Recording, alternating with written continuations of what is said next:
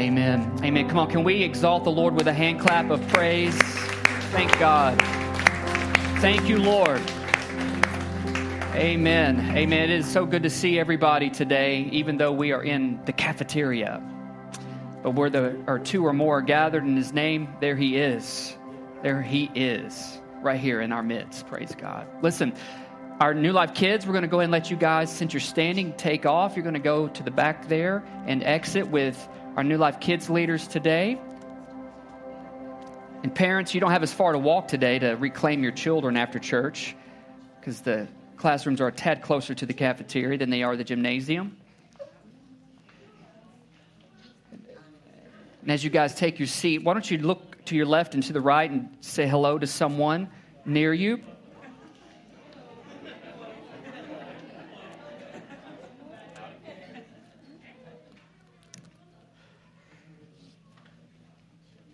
Well, it is certainly good to see you guys. Thank you guys for being with us today. If you're new here, my name is Jeremy Smith. I'm the senior pastor here at New Life Church, and we welcome you this morning.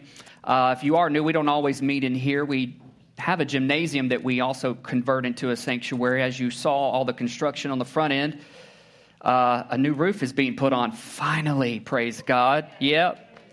Um, and um, so we're thankful for that. But we will are planning to have to meet in here again another week. We're hoping it won't extend beyond that, but um, we'll do what we have to do to be able to continue to gather uh, together as a church and worship together. So, um, listen, I'm so thankful for our church. I'm so thankful for the people who, who do so many things and um, so many people that made this happen today to set up and make this make this work.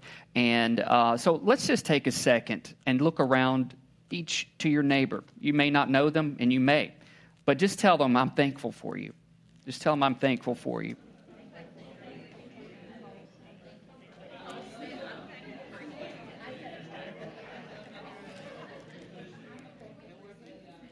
Thank you.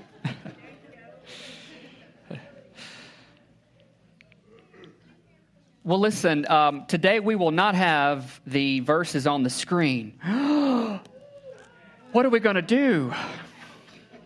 Hopefully, if you do have your you have your actual Bible or you have a smart device that has a, a Bible app on there, then uh, you can use your thumbs and your fingers today uh, to flip and turn and click. So I'm going to ask you to, we're going to look at two main texts to set today's message up, and that's going to be first in Colossians 3 and then Romans 8. Colossians 3 and then Romans 8. I'll give you just a second to get there.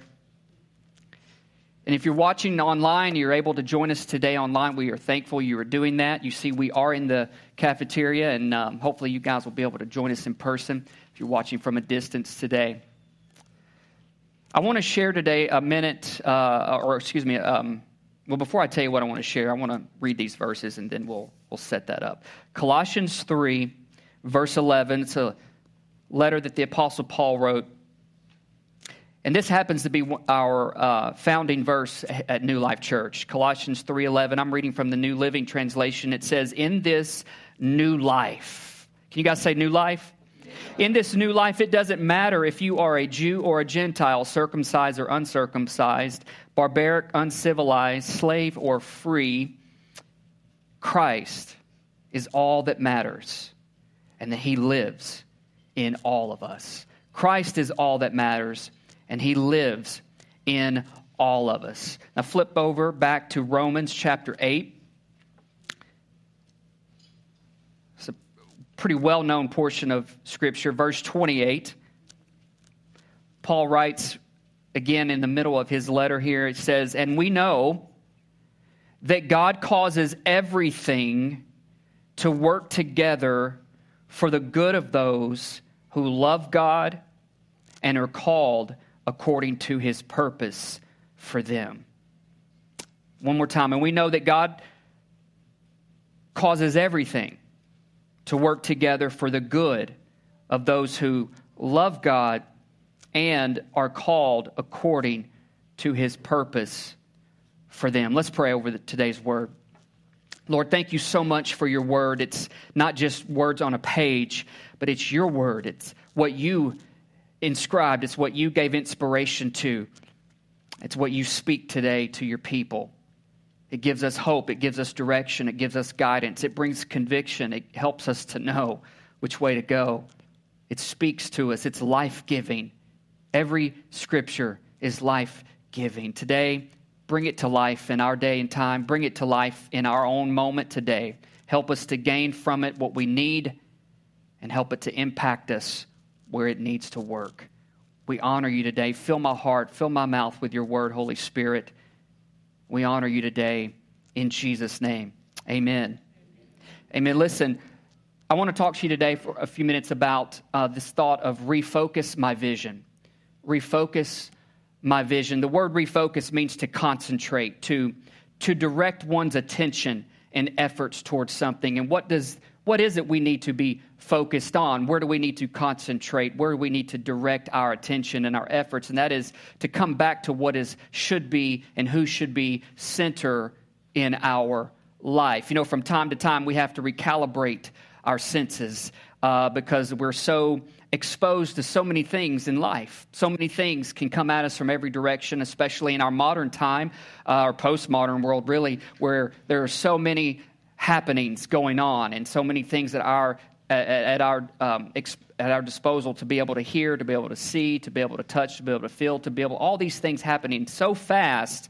It was like that the other day this week as we got the news on late Thursday that we were going to have to do something different than be in the uh, gymnasium. And so it just at that moment in time, I'm standing there hearing the words from the contractor. You guys need to plan for at least two Sundays to not be in there. We thought we were going to have more time to plan.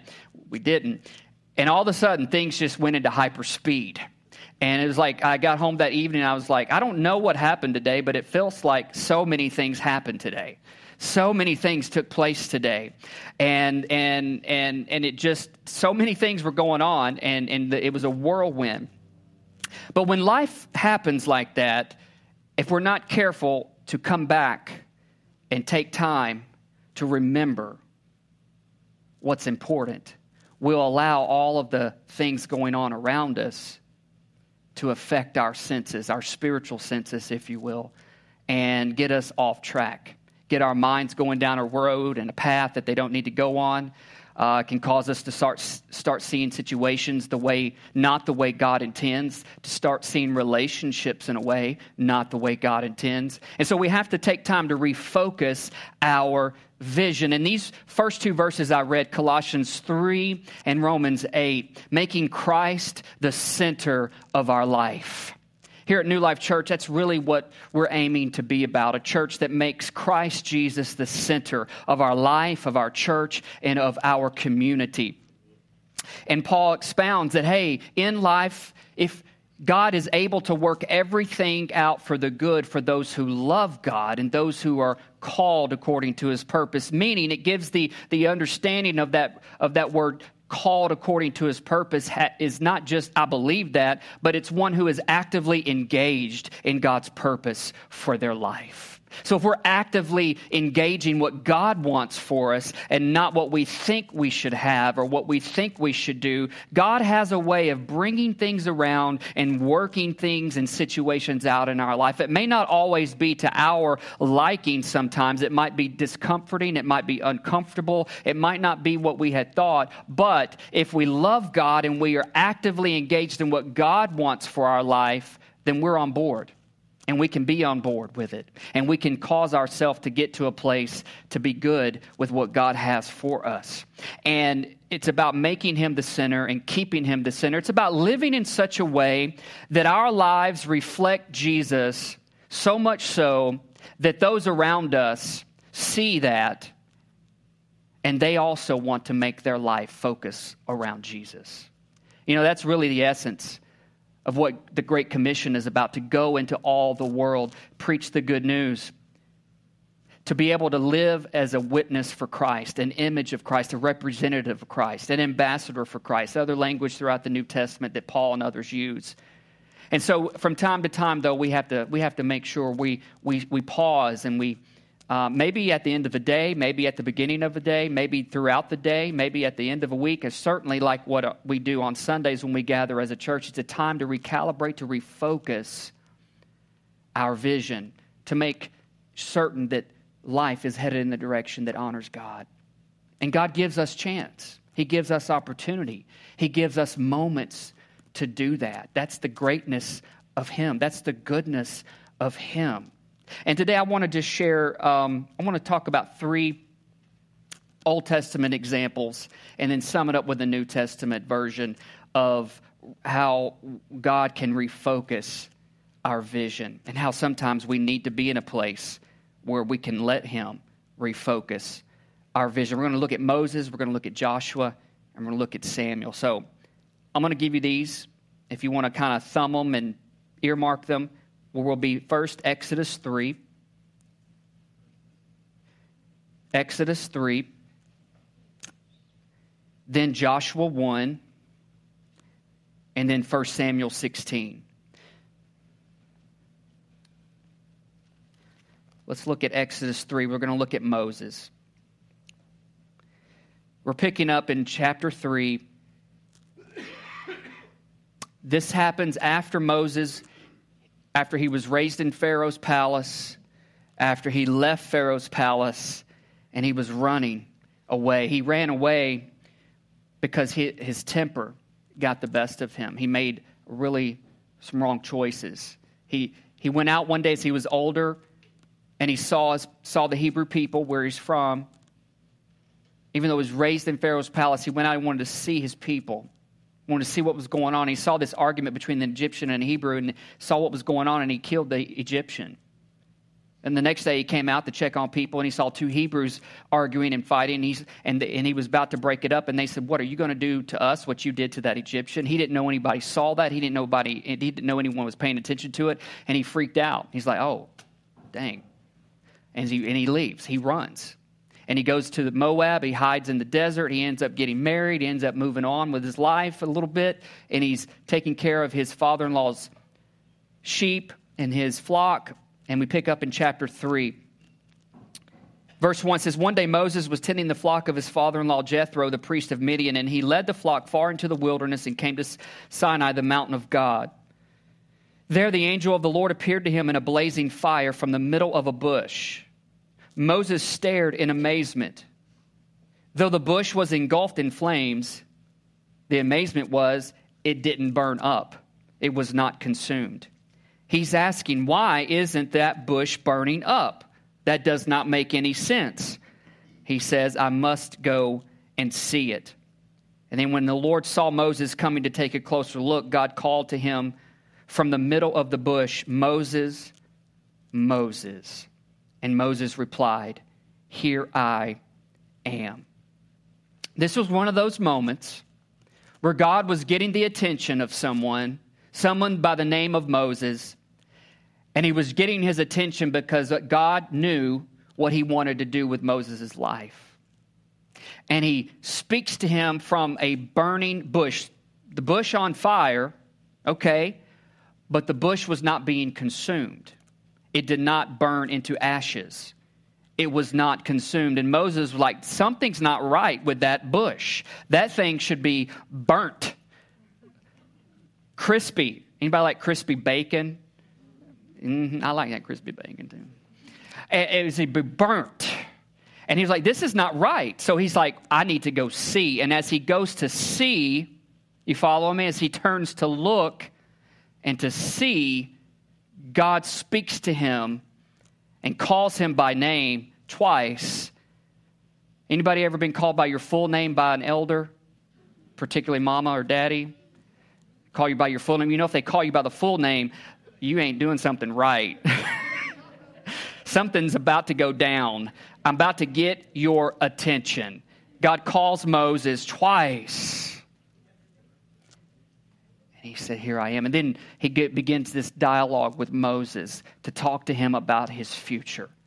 Moses was in a place where he thought he was just minding his own business. He tried to put the past behind him, and he was like, I, am not, I'm, I'm just going to do my thing. I'm not thinking about what happened years and years and years ago. I'm just here. I'm married. I got a family. I'm taking care of my father in law's flock. I'm out here in the wilderness. We're just going to do our thing. I'm going to lay low. I'm not going to say much. I'm not going to get much attention.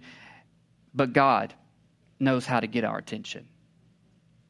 God knows how to get our attention. But He gets our attention. He wants our attention not to punish us, he gets our attention to free us. He gets our t- uh, t- attention to turn towards his purpose, to put him and to keep him center. And so that's what he does with Moses, and he begins to outline what he's called him to do to be this deliverer of God's people, to go back to Pharaoh's palace and to tell them to let God's people go. And it goes through the whole Exodus, the whole story. Read it, it's pretty interesting. But he gets Moses' attention.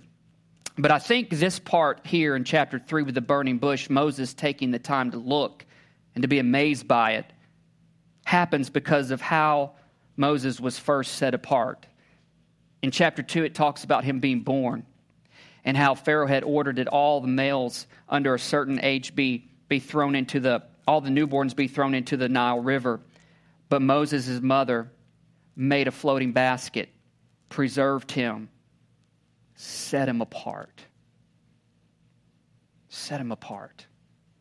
And time goes on, he was Pharaoh's daughter sees him in the river, saves him, recognizes maybe this is a Hebrew child.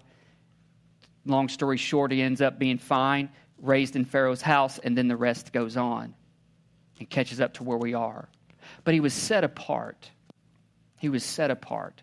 Someone took the time to take someone took the time and the and the intentional effort to pray over and to cover and to dedicate someone else to the Lord. There's a time in all of our lives where we come to a place we can recognize that there was someone before us who took the time to pray over us, to, to believe for us, to get to this place where we are. But like Moses, sometimes we have, we let things get the best of us. We let our temper get the best of us. We let quick decisions, hasty decisions, poor decisions, all these different things get the best of us. And it kind of can leave us in this unsure place of life. But God shows up in a burning bush. May not be a literal burning bush, but we all can have burning bush moments where God will show up to get our attention so that He can refocus our vision to make Him and to keep Him the center of our life for the purpose that we are called. Moses, short story there that I, and long story made short. Let's look at Joshua. Joshua chapter 1.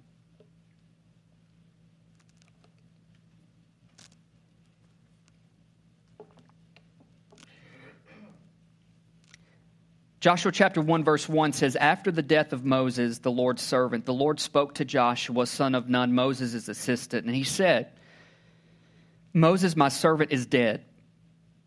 Therefore, the time has come for you to lead these people, the Israelites, across the Jordan River into the land I'm giving them. I promise you what I promised Moses. Wherever you set your foot, you will be on the land that I have given you. And he goes on to outline that. Verse 5 No one will be able to stand against you as long as you live. For I will be with you as I was with Moses. I will not fail you or abandon you. Verse 6 Be strong and courageous, for you are the one who will lead these people to possess all the land I swore to their ancestors that I would give them. Again, be strong and very courageous. Be careful to obey all the instructions Moses gave you. Do not deviate from them. Do not turn either to the left or to the right then you will be successful in everything you do. Study the book of instruction continually, meditate on it. You will be sure to obey everything written in it. Only then will you prosper and, and succeed in all you do. Verse 9. This is my command be strong and courageous. And some translations add, and do not be anxious, do not be afraid, do not be discouraged, for the Lord your God is with you wherever you go. Joshua, up until this point, was the right hand man of Moses. He was his assistant. He was with him all everywhere he went. He was raised up there and he knew what he was doing. He knew where Moses was going. He knew what he would think. He knew how, what kind of decisions he might make. He kind of he knew there was so many things that he knew. But here he is, he found himself in this place, and the Lord said, Look, the time has come for you to lead these people across the Jordan into the promised land that I have given you. And he tells them, Hey, do not be afraid. Do not be discouraged and do not be anxious. Do not be afraid. He tells him those similar thoughts three times. And I'm just kind of rolling with this a little bit. Well, I wonder if he had to tell him not to be afraid because Numbers outlines in chapter 13 talks about the day and time when Moses sent 12 spies into the promised land to go check it out, go spy it out, and see what's there. And they did, and they came back. And out of the 12, only two were super stoked and excited that, hey, yes, we can do this thing. That was Joshua and that was Caleb. The other 10 were not. And they tried to convince the people hey, there may be giants in the land, there's enemies in the land, but look at the size of these grapes. They're huge. In fact, they're so big they had to be carried on a pole between two people. So, look, that's, that's what's ahead of us.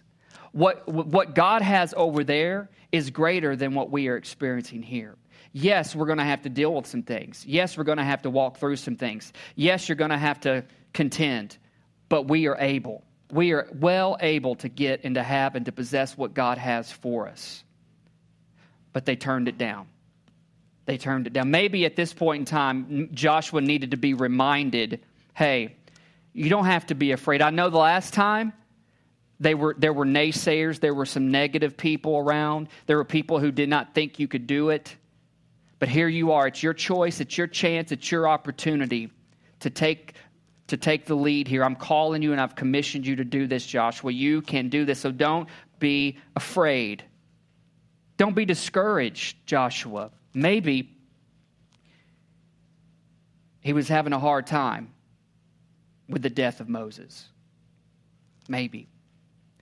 Maybe he was like, but I don't have my my father figure here. I don't have my, my mentor. I don't have my leader here anymore. And you're telling me it's on my shoulders, but man, I sure miss Moses. Come on, God. He's the dude with, with the staff, stuck it in the Red Sea, and it parted, and we all walked on dry ground. He's the guy that just he hit a rock, he spoke to a rock, and then he told him not to hit a rock, not to hit it, and, he, and just to speak to it, and then things went bad. I, that's Moses. What am I going to do?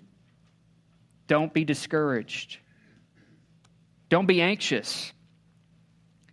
I know you've already kind of outlined, you've already kind of went ahead years ago and you saw the, the, the landscape of this, of this new land that I've told you about, but listen, I know you may not know fully what's out there, fully in the future. You have a known direction, but an unknown layout of what I want you to do. But don't be anxious. Anybody ever get anxious over the unknowns? You don't have to raise your hand. You can. Appreciate that sincere, 100% honesty. Thank you. Well, if you're going to be honest, I'm going to be honest too. I get anxious about the unknowns.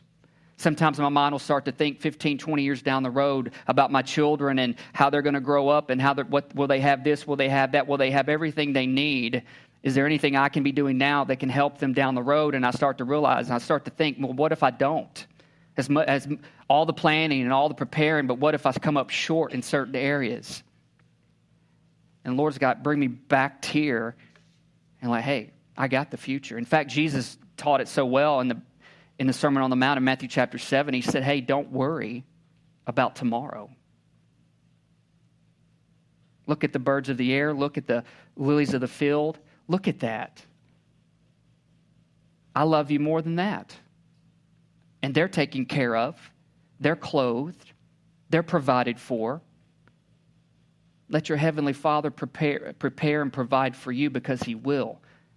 And He ends it with, hey, seek first the kingdom of God and His righteousness, and all these things will be added to you.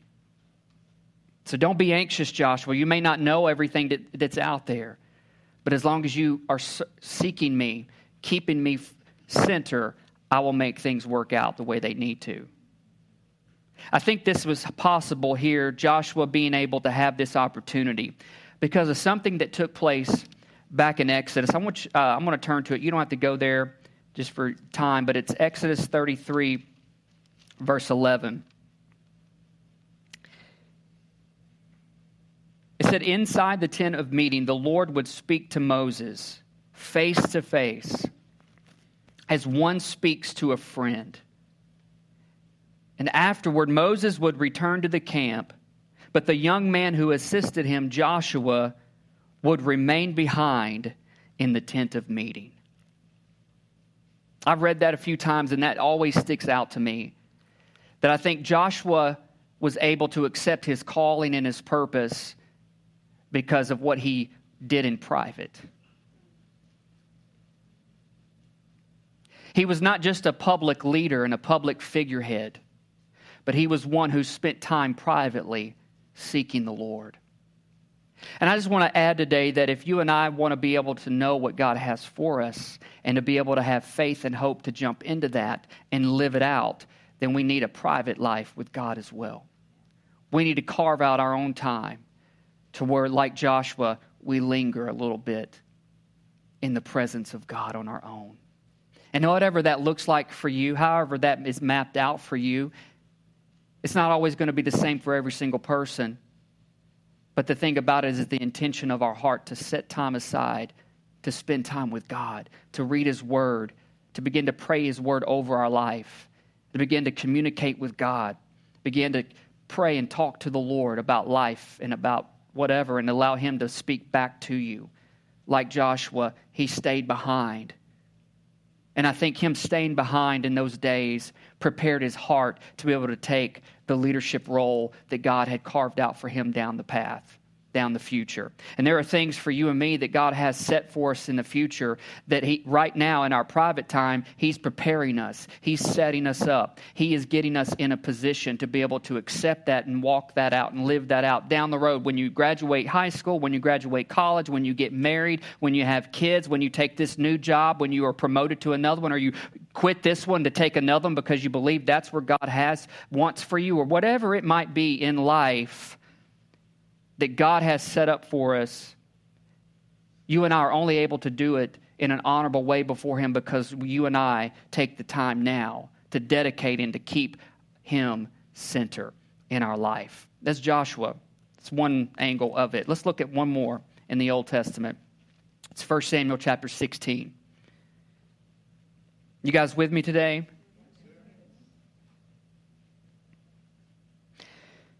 1 Samuel 16, it's about Samuel.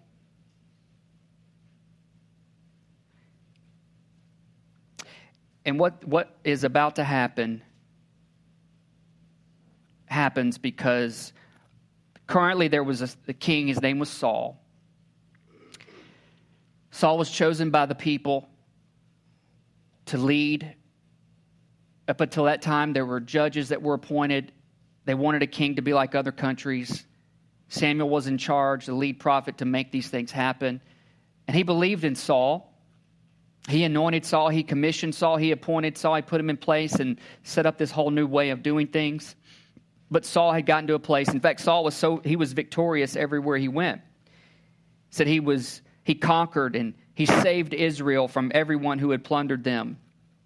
Do I need to change mics? Or probably. Where's that? Where's your hand held at, Brandon? I'll switch over. All right, we'll try to avoid that noise. And so Samuel was at a place and where Saul was at, he had disobeyed God. He had gotten to a place where he was completely irreverent. He had become prideful, full of himself, and, and just thought he could, he could determine okay, God gives me instructions, but I can interpret it this way and do it my way. And he found himself in a, in a, in a really bad place. And God spoke to Samuel and said, Hey, Samuel, uh, excuse me, Saul's going to be rejected as king. And we pick up in chapter 16.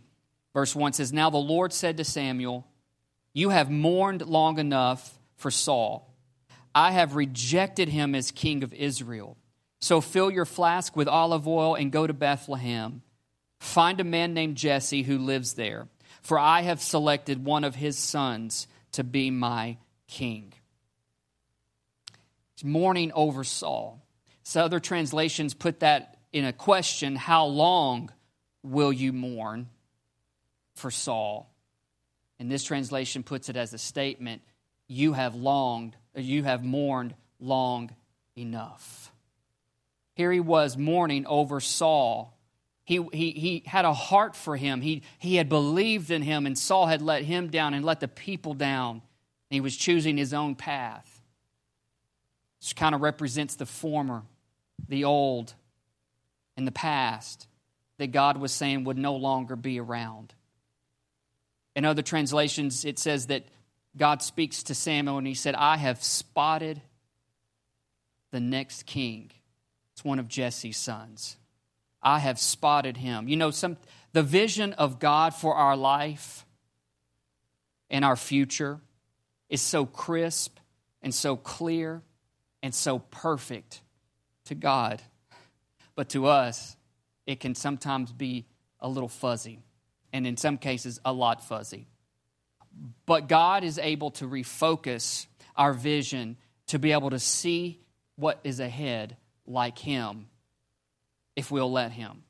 But like Samuel, we have to be willing to let go of what was. We have to be willing to let go of our past. We have to be willing to let go of former. We have to be willing to let go of the old. And we have to be willing to embrace what is new in the Lord's eyes for our life and what is possible to become.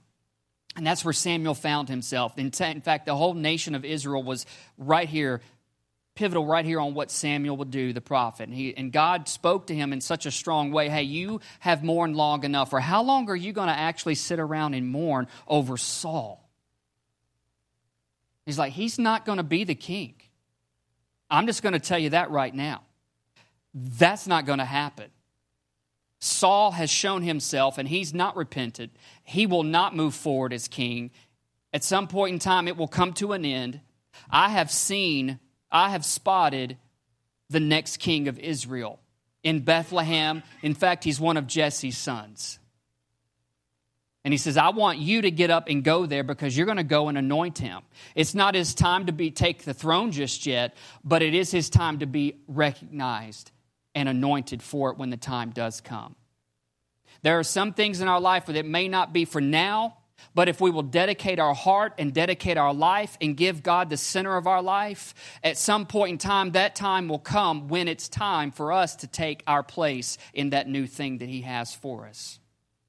I don't know what it is for each one of us, but there are always levels and stages and seasons of life that God takes us to and takes us through, but He prepares us ahead of time for them. But it's up to us to dedicate our life and keep our hearts and allow Him to be center in all of it. And that's where Samuel found himself. No longer, you will no longer mourn over Saul. That's over with.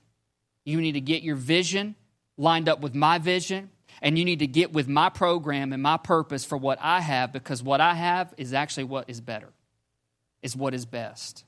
And I know sometimes it feels like we don't, we, it, it's hard to trust God sometimes in those places of, of doubt and those places of unseen, those places that we don't really understand how it's all going to work out. But man, when we just give ourselves fully to the Lord and trust Him and fall into His arms of grace, He has a way of holding us and keeping us. As Romans 8 28 says, for those who love God, God can work it out for our good. For those who are actively engaged in His purpose, He can work it out for our good. He always has a way. He always has a way.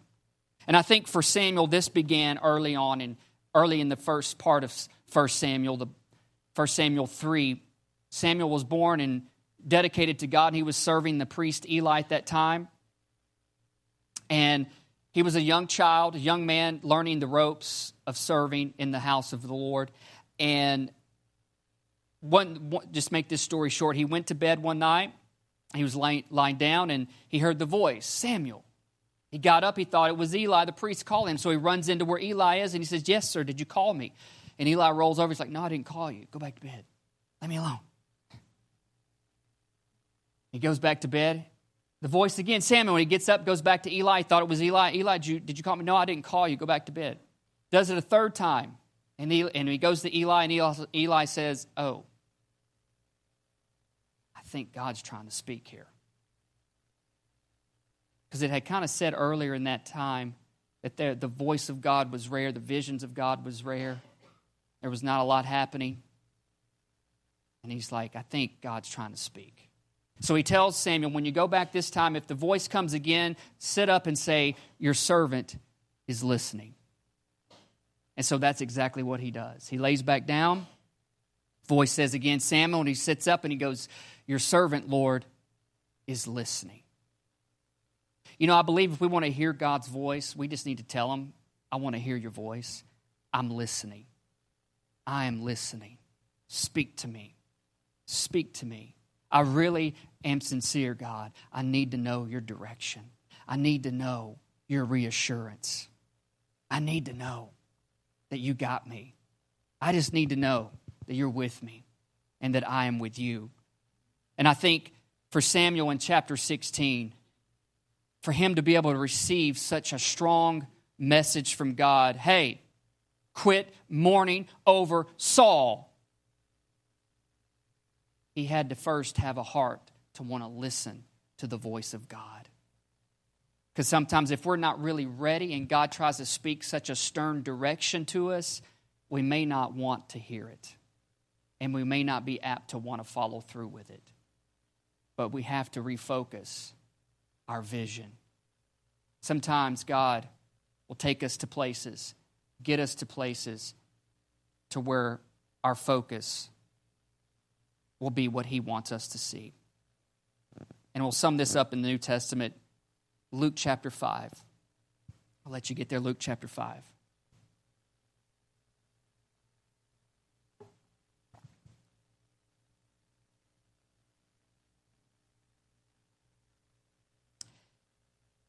This particular story is also said in Matthew's gospel and Mark's gospel. Luke 5 says, verse 36, Jesus gave this illustration. No one tears a piece of cloth from a new garment and uses it to patch an old garment. For then the new garment would be ruined. The new patch wouldn't even match the old garment. And no one puts new wine into old wineskins, for the new wine would burst the wineskin, spilling the wine and ruining the skins. New wine must be stored in new wineskins. But no one who drinks the old wine seems to want the new wine. The old is just fine, they say. No one who drinks the old seems to even want the new. They're happy with the old. As long as they got it coming, as long as they can taste it, as long as they have it, why bother with the new stuff, even though the new stuff is better than the old stuff?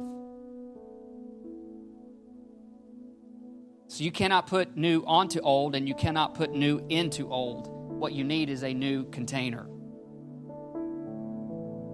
And that's the awesomeness of God. Is Jesus doesn't just come to patch our life up, to fill in a few holes. And like this roof that's being put on, it's being stripped all the way down. And an entire new roof is being put on. You see, what we found out was what had happened was there was some many layers put on that roof years ago that they should have taken the old stuff off, but instead they just put old new on top of old, new on top of old, and it didn't work Oh, it concealed it for a, for a period of time, but time will tell. Time will tell. And now, the good news is the reason it took so long is because you've got insurance and you got contractors. And the contractors say, this is the right way to do it. And the insurance has said, but it's cheaper.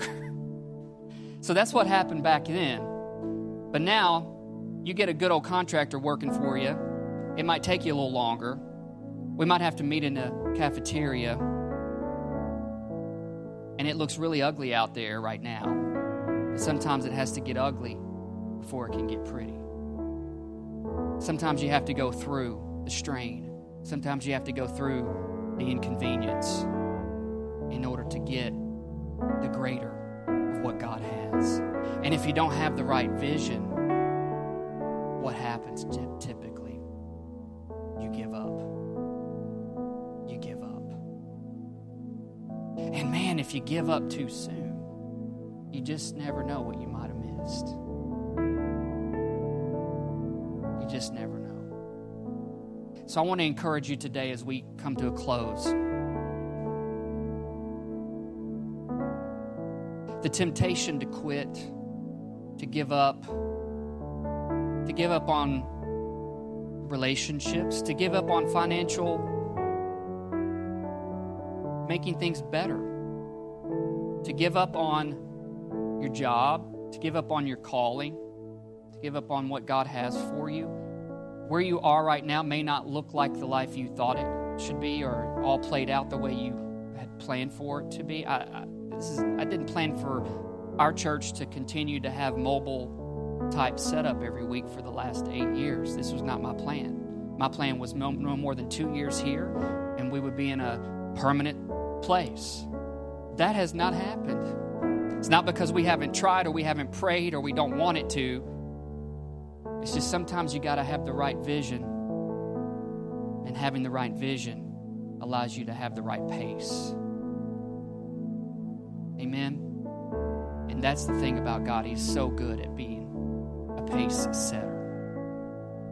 We get quick, we get in a hurry, we want it now. Anybody ever notice how how angry people are driving these days? Don't raise your hand if you're one of those. It's like, no, I don't notice. What are you talking about? Everybody's too slow. Get out of my way. Life in the fast lane. But man, people in general, we want things to happen. We want it fixed. We want it better, faster, right? We have to refocus our vision. We have to come to the point of who is center. For us, it begins and continues with a refocus. To be able to see that when we make and we keep Jesus the center, that He changes us, He sustains us, and He finishes the work He began in us. I shared this word two weeks ago, and uh, i put it down again because I just wasn't quite sure if I should share it again, but I feel like I need to share it again. And you've, if you've heard it, a lot of you have. Just roll with me. It's a prophetic word I think the Lord has really given us as a church for this day and time, for right now, this moment. And is this He says, You are not your past. You need to move forward. I have made it possible for you to move forward without the reproach of your past. Your past can no longer define who you are. In Christ Jesus, you are a new creation. The heaviness is no longer on you, it has been rolled away. You are not a slave to the thoughts in your mind. You have a new mind, the mind of Christ. The future is yours for the taking. Pursue it with strength, courage, and confidence, knowing that your past is no longer chasing you. I have put within you everything to be everything I've created and called you to be. It's in you. Let it break forth and become what I've designed. You've got a trail to blaze. Don't look back, but look up and look out, for I am with you. I, the Lord your God, am with you. Familiar words that God told Joshua, and in essence, kind of summed up in these other guys' examples. God is with us. We just need to see it. We need to have the vision to be refocused. Amen. Will you stand with your feet? We're going to pray.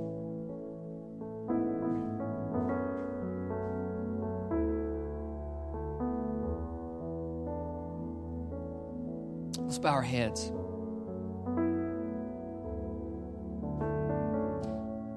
Not going to call anybody out or come up today, but if you are here today and you are like, man, I so need my vision to be refocused.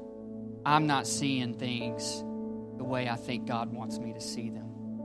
I'm not seeing others the way He wants me to. I'm not seeing myself the way He wants me to. I'm not seeing this place of life that I'm in right now If you just lift your hands, I want to pray for you from where you are, where I'm at today. I see those hands. Bless you for your honesty, your hunger for the righteousness of God. Lord, I thank you so much that you see these hands.